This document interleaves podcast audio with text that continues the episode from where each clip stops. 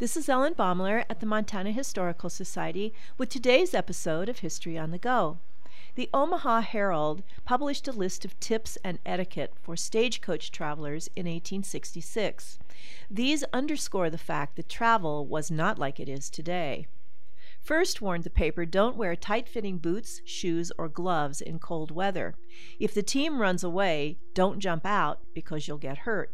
Don't drink spirits when on the road in cold weather because you'll freeze more quickly if you're under the influence. And don't complain about the food at the stage stops. Stage companies provide the best they can.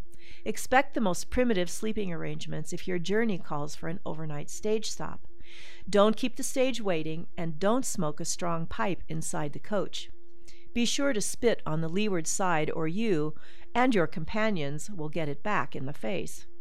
If you have anything to drink in a bottle, be sure to pass it around to all in the coach.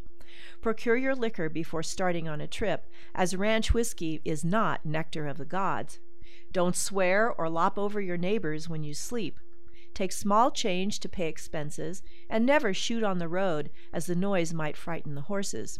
Don't discuss politics or religion. Don't point out where murders have been committed, especially if there are women passengers. Don't lag at the wash basin. Don't grease your hair because travel is dusty. Don't imagine for a moment that you're going on a picnic. Expect annoyances, discomfort, and some hardship. And of course, have a safe trip. This is Ellen Baumler at the Montana Historical Society.